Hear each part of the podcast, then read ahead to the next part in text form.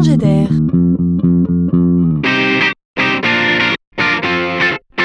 C'est la chronique de Laurent Collen. Nombreuses sont les marques, nombreuses sont les enseignes à s'intéresser à leurs clients.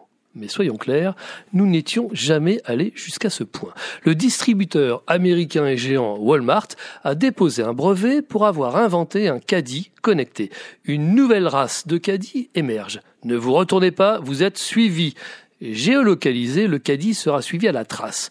Tous les déplacements des caddies dans le magasin seront donc captés, enregistrés à des fins d'analyse, tout comme leur vitesse de déplacement, leur poids, mais aussi la température extérieure ou le niveau sonore. On pourrait bien en tirer des enseignements précieux. Intéressant, mais Walmart va plus loin en équipant les poignées des chariots de capteurs biométriques.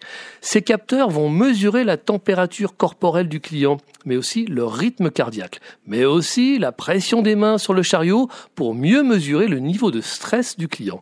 C'est chou, non? Quelle attention Nous, on veut tout faire pour aider le client, dit Monsieur Walmart. On veut vite être là pour aider le client sans même qu'il ait besoin de demander. On pourrait même prévenir tout malaise cardiaque. Waouh L'attention est à son comble.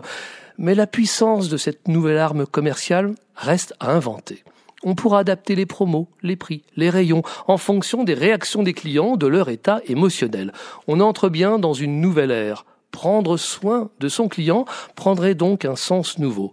Chez Walmart, vous êtes donc prié de pousser votre caddie vous-même et d'arrêter de confier cette mission à vos enfants, sinon c'est patatras.